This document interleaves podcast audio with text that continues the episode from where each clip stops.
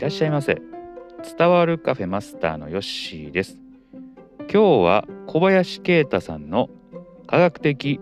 潜在意識の書き換え方のお話をしていきます、まあ、このお話最初の方はですね、えー、量子力学というね、えーまあ、結構難しいお話から入っていくんですけれども、まあ、なんでねその難しい話をしていくかというところの説明ですね。であのまあ引き寄せ術っていうのを聞いたことある方もおられるかなと思うんですけども、まあ、自分がまあ思っているものをですね、えーまあ、人間で引き寄せるということがあるんですが、えーまあ、潜在意識っていうのはあの、すごい量を占めてるんですよ。で1割程度が、まあ、意識したあものだそうです。であとの9割っていうのはその無意識で人っていうのはこう、まあ、選択してたり行動してたりするということなんですね。でこの無意識っていうのはなかなかコントロールできないので、まあ、今までのその自分が経験してきたこととか学習してきたということで、えーまあ、無意識は形成されていると。うん、この無意識っていうのが結構マイナス的なものとかあそういうまあ良くない方に考えている場合はですね結構そっち側に引っ張られると。うん、で、えーまあ、人間も粒子でできていると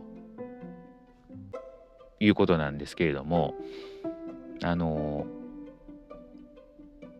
粒子ってその観察している時と観察してない時では動きがなんか違うんですって。なんで違うんかはなんかまあようわからんのですけれども、まあ、観測している場合と観測してない場合では、えー、その動きが違うということなんでなんてまあ僕もかなり難しいですねどう説明したらいいか分かんないんですけども、まあ、それが意識と無意識とこう結びついてくるんですね。ここをうまくこと説明できひんのですけれども、うん、だからその、まあ、考えていることとかっていうのはあの結構なんていうんですか現実に結びついてくるということなんですね。しそこをこう変えていかないとなかなかうまいこといかないということなんですけれども、まあ、この本の、まあ、内容としてはあの、まあ、どう言うたらいいんかっていうとこなんですけれども、まあ、僕はちょっとね気になった点っていうのは、まあ、頑張るのではなくベストの自分を出すと最高の自分を発揮するというようなこう考え方の方がいいんじゃないかと。えー、結構ねあの、まあ、頑張ろう頑張ろうって簡単に言いますけれどもあの、まあ、そうではなくて、まあ、ベストを尽くせというのにこう思考言葉を変えていくとそうするとまあうまいこといくんじゃないかというふうに書かれていました。うん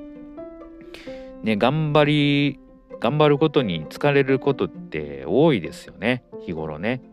もう常に頑張ってる状態なんでもうこれ以上頑張れへんわと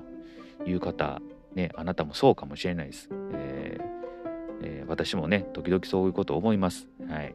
ですので、まあ、その時その時でベストな状態をね出せたらいいかなと。もちろん出せない時のことの方が多いですけれども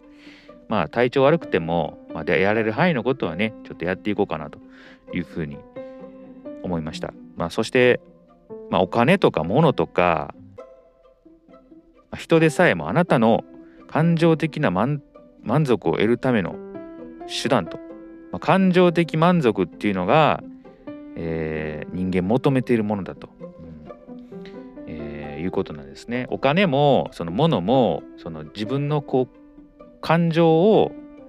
満足させるためにあるものだと。だからそれを追求してるんだよと人間は。だからお金があってもその人間関係がぐちゃぐちゃやったりとかそんなんすると満足できないですよねと。物があっても何て言うんですかねあのうまく使えてなかったら満足できないですよねと、うんまあ、そうだなと思っています。ですのであのやっぱ考え方なんかなというふうに思いましたね。まあ、感情的満足イコール身体の状態感覚ということなんで、うんまあ、お金がなくても物がなくても自分が満足してたら、まあ、人はそれで、まあ、うまいことにななっているということなんかなと思いますね。はい、楽しくこう生きれ生きられたらあのすごくいいと思いますよね。うん、お金がなくても物がなくても周りにあの人がいなくても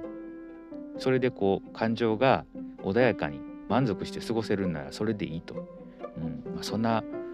ことを思いました。うん。ね、結構ね、あのー、物価も上がってお金ね給料上がらへんし貧乏生活入っていくなというふうに思いますが、